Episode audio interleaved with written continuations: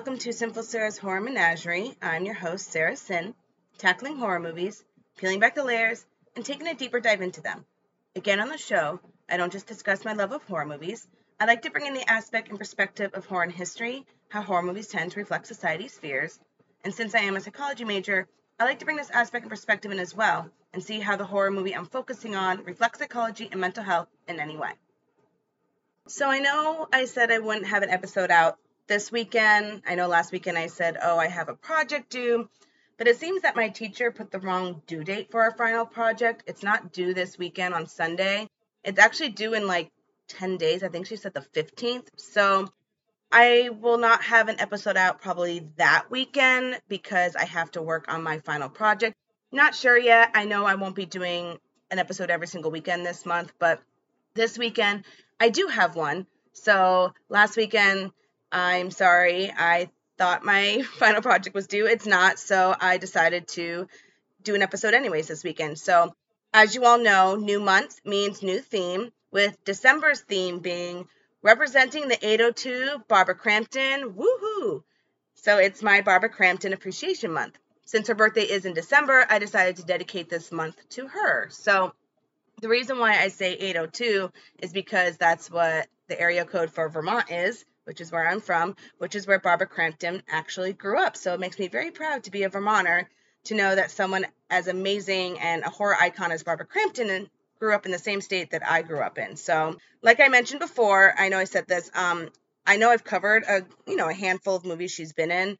So I'm going to just focus on like her more recent films instead of like the ones she did back in the day, like because I know I've covered at least three of them where she, you know, starred with the amazing Jeffrey Combs. So I want to focus solely on her more recent ones, like the ones she's done in the last like I'd say like 10 years is probably what I'm going with. Like I know that her comeback was um You're Next. So from like that movie on is my focus for. Her. So this is my Barbara Crampton Appreciation Month. So, yay! So, with that said, I'm not really going to talk anymore, I'm still stressed out with work, but whatever, I can't do anything about it right now. So, I'm just going to continue on and say that we're going to move on to the first movie for the theme of representing the 802, Barbara Crampton, woohoo, with 2021's Jacob's Wife, directed by Travis Stevens, starring Barbara Crampton as Anne, Larry Fessenden as Jacob, Bonnie Aarons as the Master, Nyisha Bell as Amelia, Sarah Lind as Carol, Mark Kelly as Bob, Robert Rusler as Tom, J. Devon Johnson as Sheriff Mike. So for horror history, um, I and I will talk about this later. Um, I think it focuses a lot on how society sees assault victims, sadly, like placing the blame on them. Uh, I think it also focuses on that not all marriages are perfect. You know, men are not the dominant species over women. There should be inequality between husband and wife or partner and partner. And also, I think it focuses on the whole idea of like females taking back control of their own life, their own body, making their own decisions, and standing up for themselves. Psychology and mental health, we got depression, Gestalt's term of stuck, being withdrawn, sexual assault, female sexuality, female empowerment, trauma, finding your voice, gaining confidence, and self esteem. So, what is this movie about? Anne, a minister's wife, who finds her days filled with cooking, housekeeping, gardening, and being Jacob's wife, finds no joy in the things she once loved. Her marriage and life is on autopilot until an old flame comes to town.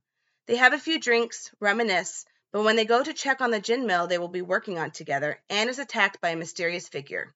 Suddenly, Anne gains confidence and a taste for blood, but realizes that the master has a strong pull on her. Will Anne escape the clutches of the master, going back to her old life? Or will the bodies keep piling up as Anne adapts to her new life? Moving on to the subgenre. So, this is one that was pretty easy to place into a subgenre, even though it could, again, fit into other subgenres such as creature feature or slasher flick. Um, a lot of movies don't really, you know, solely fit into one subgenre. Um, they can fit into many, but I always say like there's like a main one they can fit into. So for this one, it definitely fits into the vampire subgenre because well, the monster we are dealing with within our movie is an actual vampire. We have our main character who's bitten, starts to change, transforms, and then like the lengths they will go or even are willing to go to possibly become human again if they even want to be, you know, human again and might want to just stay who they are because they like who they are now. So, I'm going to go over the definition of vampire subgenre. Vampires. They are the undead who usually cannot go out into the sunlight, not able to go out during the day, typically only being able to come out at night from dusk till dawn. In order to survive, they suck the blood of others, drink the blood of the living. There is a lot of lore surrounding vampires that is ever evolving as people create their own breed of vampire. Most lore includes an allergy to silver or garlic, changing into a bat, and the ability to glamour people. Typically, they are very desirable and people are drawn to them. They can be a sympathetic character or downright evil. So, the first thing I would like to talk about is how the attack on Anne, Barbara Crampton's character, by the master who is a vampire can actually be seen as a metaphor for trauma, more specifically sexual assault, and how parts of the movie and some of Anne's like interactions with others, especially her husband Jacob, mimics how sadly many people in society treat these assault victims, placing blame on them instead of the person who attacked them with the attitude of, well, they were asking for it, quote, they were asking for it you know, this sort of, um, it's called rape bias, if I remember correctly, is a term I learned um, in my forensic psychology book. Um, that's what they kind of called it, is the way society looks at it as like, well, you were asking for it, you put yourself into the, situation to be assaulted, um, which I will go more in depth about. But I definitely think this movie reflects on that kind of bias and how Anne's actual attack can be seen as a metaphor for actual sexual assault. So, Anne is a pastor's wife or minister's wife. She's, you know, she's married to a man of God. You know, he does sermons every Sunday and he works with people through the church. But, you know, it's obvious in the beginning, sorry. So it's obvious that she's not really happy. Like she loves her husband. That's that's obvious throughout the entire movie. She loves her husband, but she isn't necessarily happy with her actual life. So one night, she actually meets up with an old boyfriend named Tom Lowe because they were they're going to be working together getting this old gin mill back up and running. So they meet up for a few drinks and afterwards they head to the gin mill where they do end up kissing a few times. Even though Anne is hesitant about it, Tom doesn't force himself on her. He doesn't like be like, "Oh, are you sure? You know, you should be making out with me. Let's do this." You know, she's actually very willing to be making out with him. She's hesitant about it because like I said, she does love her husband, but you know, she's also seeing this old flame. And, you know, I think she's just got very conflicting feelings in the moment because she is unhappy with her life. So, like I said, she's hesitant about it, but she does end up kissing um, Tom. And while they're kind of like wandering around the gin mill, um, they see these two long crates in the middle of the floor. And where did these come from? Tom, they weren't here before? Anne, no. And then Tom actually sits on one. Tom, they're comfy. Have a seat. I won't bite. Anne, I'm not so sure. But she does sit down and they end up kissing some more. Anne, you are still so dangerously handsome. Tom, what's wrong, Anne? Anne, this is so tempting. I just can't do it to Jacob. Tom, are you sure? Anne, yes, Tommy. Thank you for asking. Feelings come and go, but commitments, and right as she's trying to finish her sentence, the crate kind of thumps and they both jump off it. They're kind of like, What happened? Tom opens the crate and it's just a few rats kind of rummaging around. Then the other crate thumps. Tom opens it and it's just hundreds of rats and they attack and kill Tom.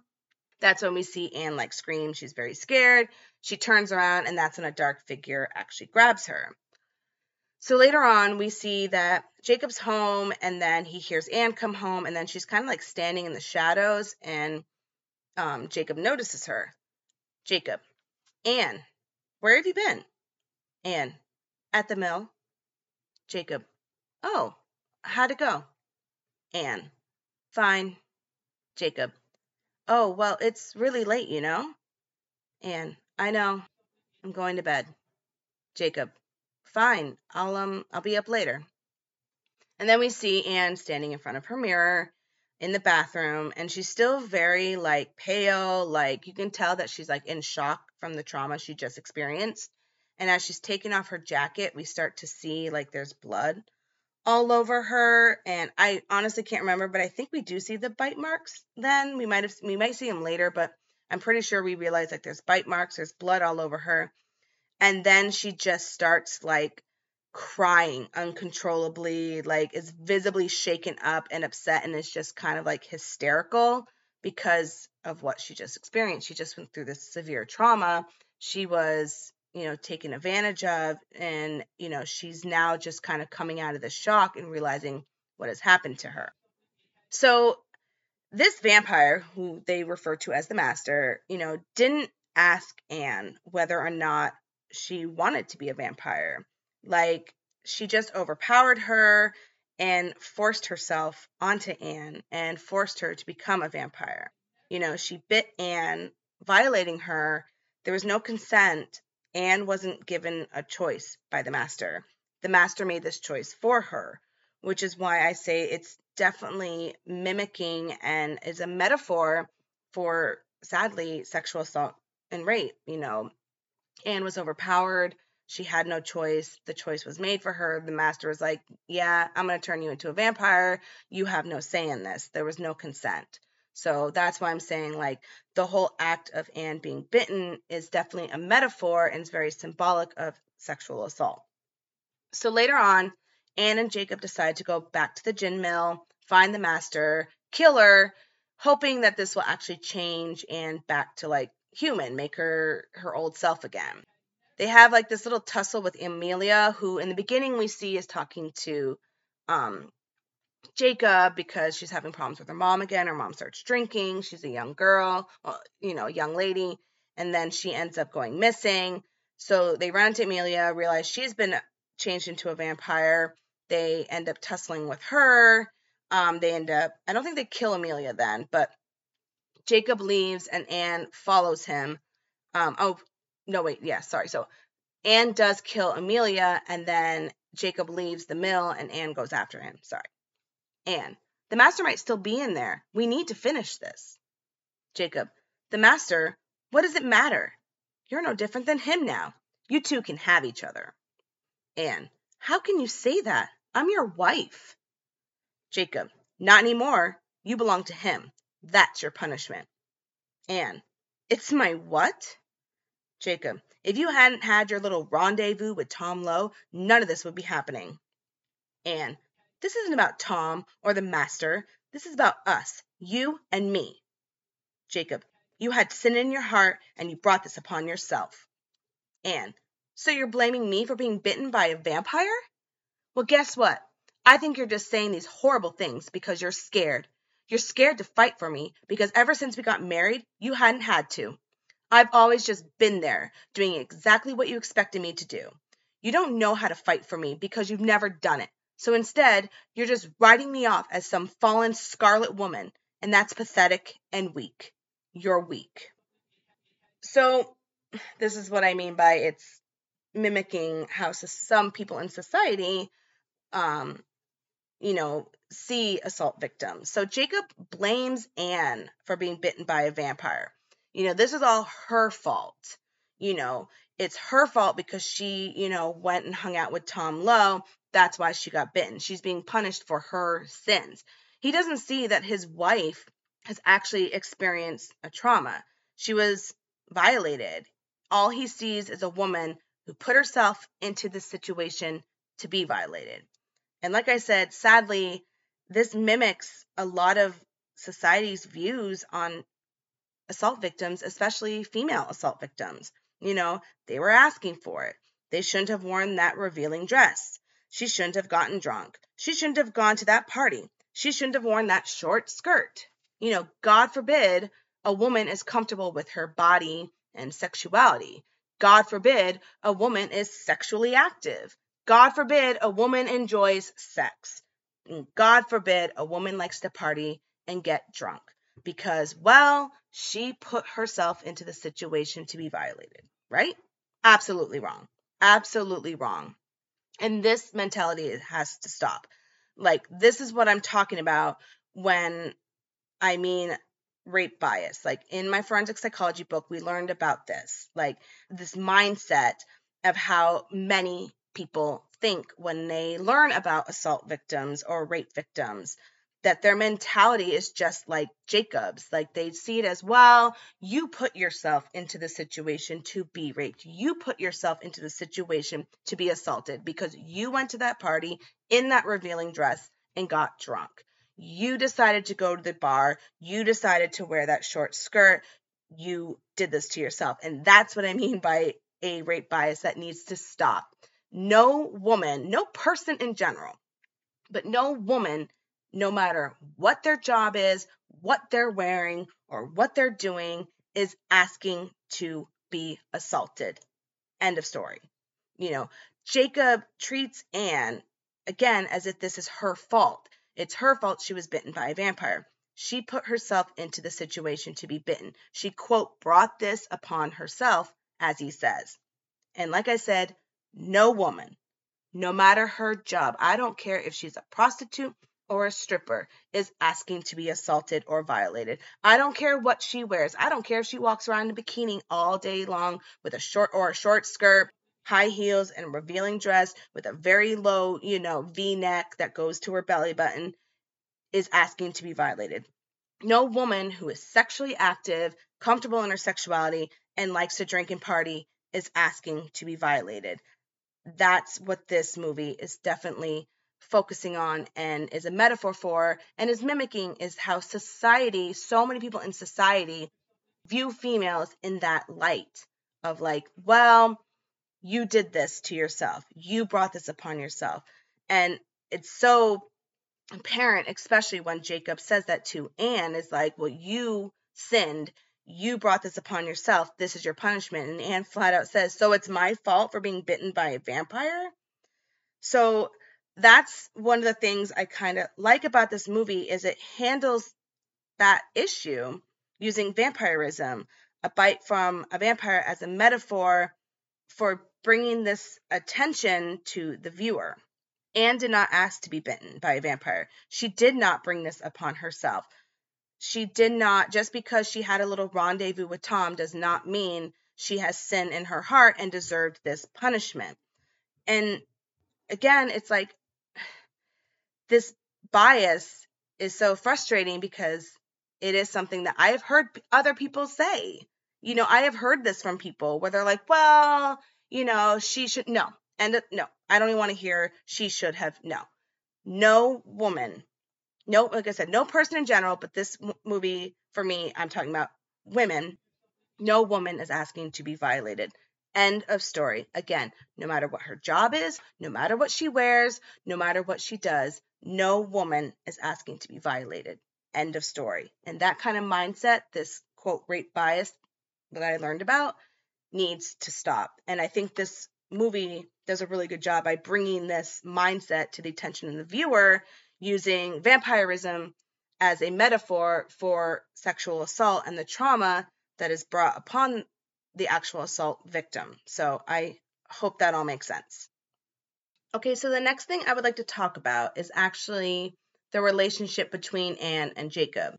So I definitely wouldn't say it's a broken marriage. Like they very much love one another, but this necessarily isn't a happy marriage. Like I said, it becomes very obvious, like right off the bat, that Anne is unhappy. Jacob talks over her, interrupts her, dismisses her, then Anne is bitten by a vampire and starts to change, which in turn changes Jacob and her relationship. So let me go over a few scenes showing how Anne has changed and how it changes the relationship. And then I'll try to go more in depth about what I'm trying to talk about. And the scenes I'm going to go over are going to be after she is bitten by the vampire. So, the beginning of the movie, you do see like she's not happy. She's kind of stuck in this routine of being like the dutiful wife, the dutiful minister's wife. Like I said, Jacob talks over her, dismisses her. You can tell she's unhappy, probably suffering from some depression, and Jacob's completely blind to it. So Jacob comes home to see that Anne is all dressed up. And again, these are all going to be after she's bitten. Anne, oh, good, you're home. Get changed. I'd like to go out. So they go out to dinner. Jacob, so uh, what's the occasion? Anne, does there need to be one? Jacob, no, not really. It's just unusual. Anne, I must be feeling unusual. Jacob, could I get a to go box for my wife, please? Anne, Actually, I'm finished. And we see that she hasn't touched her food. I'm sorry, what? Jacob, it's good. You'll like it. So after dinner, they come home. Jacob goes to bed, and Anne is just kind of like standing there in the dark, staring at him. And then all of a sudden, she like violently pushes him awake. Not pushes him off the bed, but just like shakes him awake. And then we come to the next morning. Anne, I was having a bad dream. Jacob, I hope that's all it was. Anne, what does that mean? Jacob, let's talk about this later. Anne, why do you always do this? Jacob, do what?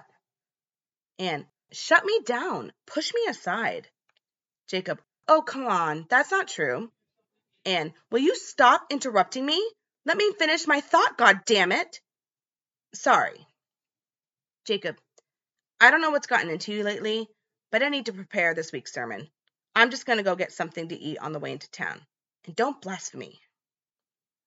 So then Jacob notices these changes in Anne, like he really is starting to notice these changes. So he goes to his brother Bob and he decides he's going to go talk to him, maybe get some advice. No Anne, just Jacob going to visit his brother and his brother's wife. Bob, where's Anne? Jacob, um, Bob, look, I don't think Anne's the type to fool around. I've already told you that. Jacob, I'm not saying she is, but ever since she met with Tom Lowe, she hasn't been acting right. I mean, 40 years I've known this woman, every day the same. Now I don't know who I'm coming home to. She's hot, she's cold, she's got a new dress, new hair. I I can't figure her out. Bob, you got to confront him then. Jacob, I can't do that to Anne. Bob, it's your wife, Jakey. What do you think I would do if Carol came home with that kind of bullshit? Jacob, yeah, well, I don't know where to find him. Bob. He's down here working in the mill, right?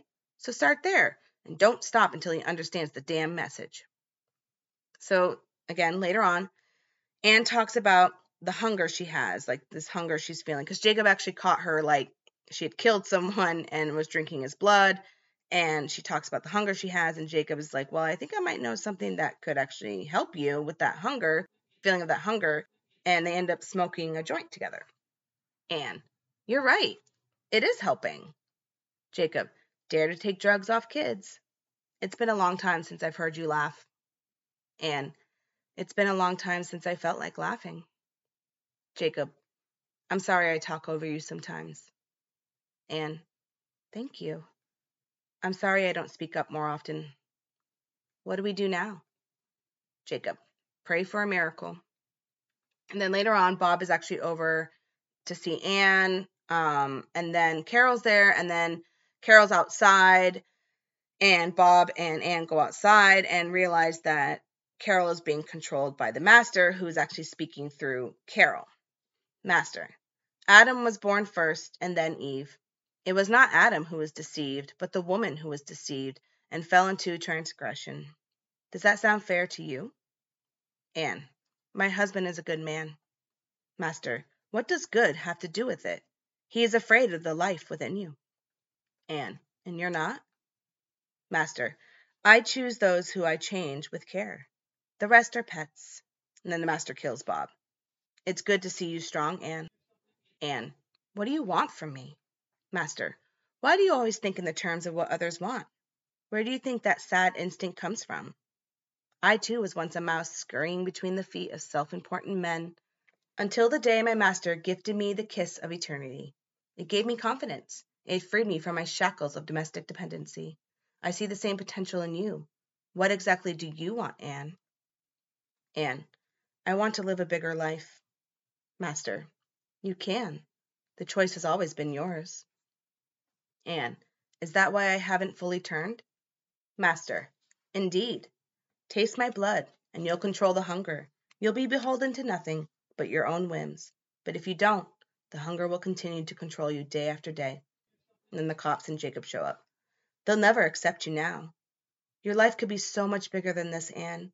It's time you made a decision for yourself. Ask yourself how different the world seemed this week, how it sounded, how it tasted. Thirty years of being dutiful, obedient, supportive, but never satisfied your own desires. Were you ever really you, or were you just Jacob's wife?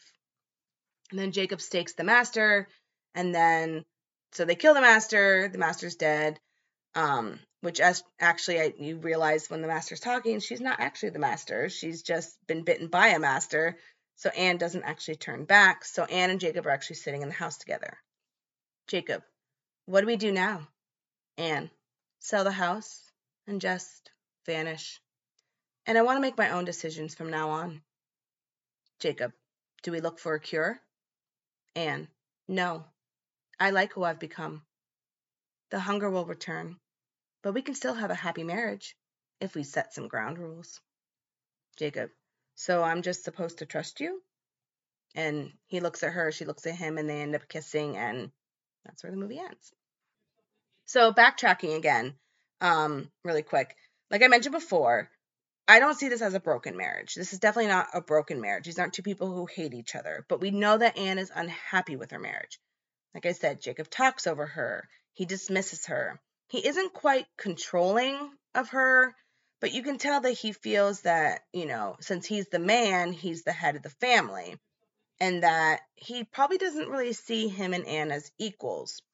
And what's kind of very sad is that Jacob doesn't even see like how unhappy his wife is. Like I don't think Jacob does this because he doesn't care, he doesn't love his wife, and he's just like an asshole. but I think Jacob just kind of walks around with, as my mother would say, rose colored glasses on. Like, he's happy, he's content with where his life is and his marriage, therefore, Anne must be content and happy as well. Like, he doesn't really see how unhappy she is. He's just kind of going on his life because he's happy, he's content, therefore, Anne must be content. So, but the truth is, Anne's unhappy. She's not happy with where her life is. She's not happy in her marriage, but she does love her husband. So, like I said, he's not being an asshole. He's just completely blind to the fact that his wife is actually unhappy. And as I'm watching this movie, I see how it parallels like my own marriage, what I'm divorced, so my old marriage, like my ex-husband was happy and content with our simple yet unfulfilling life. Like it was, we were not in a good place. Like we were living with my parents. He kept losing job after job. Like he couldn't maintain a job, but he was happy, you know. And I remember doing little things here and there for him to kind of like make him feel special, like cooking him his favorite meal. Um, when we were scheduling, when I became pregnant and we were scheduling an ultrasound, I ended up putting it on his birthday. So on his birthday, we got to see the first image of our child. Like I always remember doing these things for him.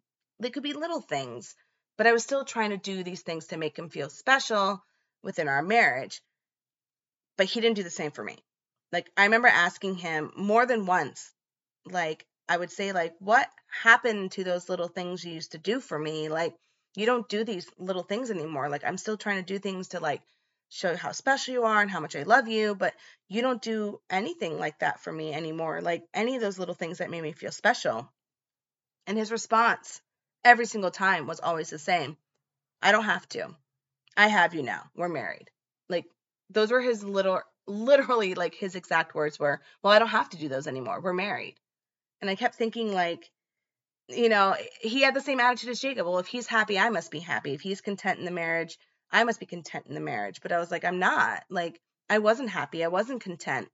Like, now that we were married, it was like he didn't have to try anymore. And that was what was so frustrating with our one of the many things that was frustrating about our marriage was that he didn't have to try anymore because now we're married, it doesn't matter. And I saw that in Jacob was that they're married now, he doesn't have to try anymore. He's content, therefore Anne must be content. So, like I said, this relationship between Anne and Jacob kind of paralleled my own marriage, you know. And you do see that Anne loves her husband. Like she loves Jacob. She says it throughout the entire movie that she loves her husband, but she's just unhappy, you know. She feels stuck. But she doesn't speak up, you know. She continues to be the quote obedient and dutiful pastor's wife. And that's what we see throughout the beginning of the movie. But then all that changes. Anne starts to gain confidence, speaks up for herself, and starts to take control back into her life. Like she takes control of her life back. And what I do love about this movie is that despite everything, everything Anne went through, everything Anne's going through, all the changes within Anne as she becomes, you know, stronger and more confident. Anne and Jacob love each other. That is something you see throughout the entire movie. Anne refuses to leave Jacob after she's bitten and does find her voice and makes it known that she is equal to him. She loves him. She voices that, but she wants to be an equal to him. And even after Anne goes through like this transformation, Jacob fights fights actually ends up fighting for her like to help her find a cure at first. Like he wants to cure her. He wants her to go back.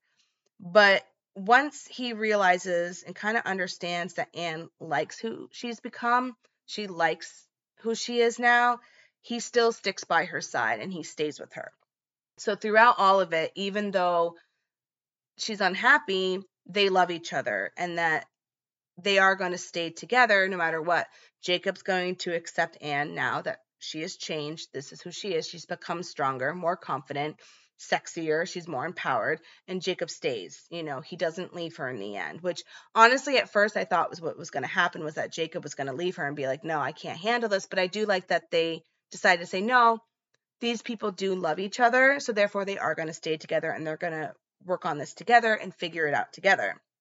You know, so Anne, in the end, becomes empowered, strong, confident. You know, like the master says, was she only ever seen as Jacob's wife instead of her own, like having her own identity? And in a way, yeah, she was. Like, she was just the pastor's wife. She was Jacob's wife.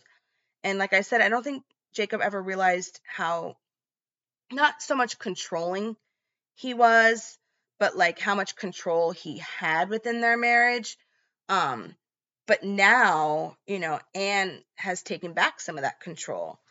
You know, not so she can be the one in control. This isn't about her taking it back and being like, I'm going to control you now, but it's more that she just wanted to be seen as equals to Jacob.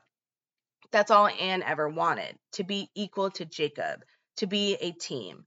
No one had power over the other. They love each other.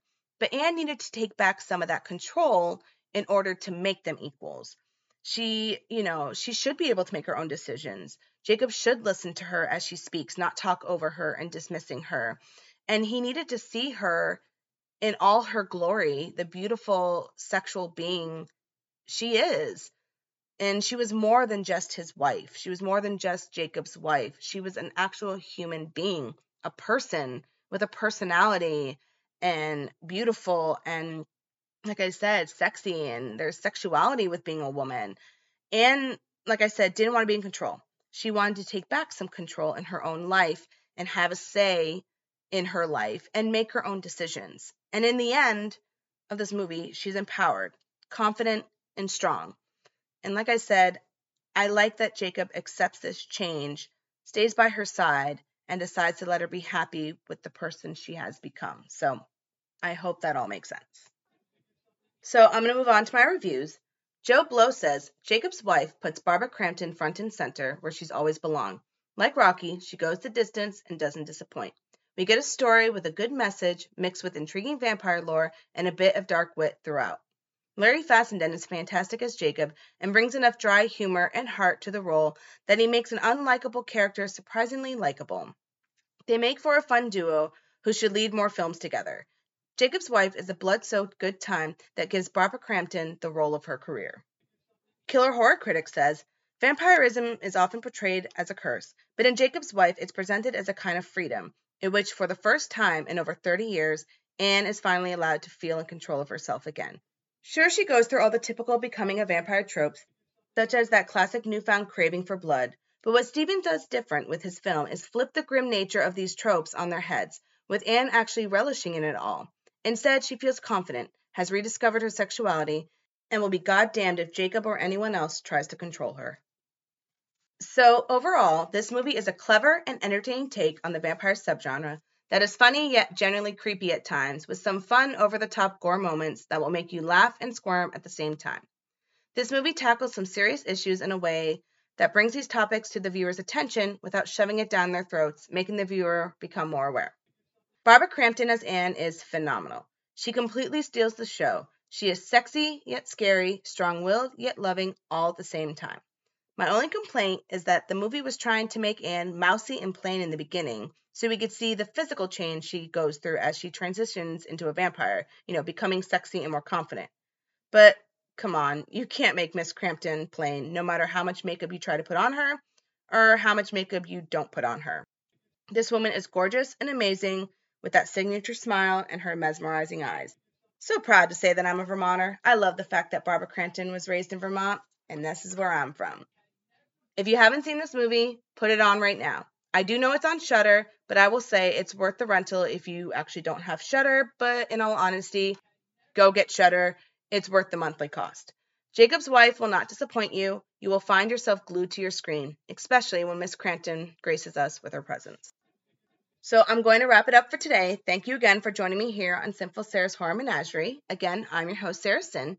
Thank you for sticking around as I discuss horror history, psychology, and mental health within horror movies.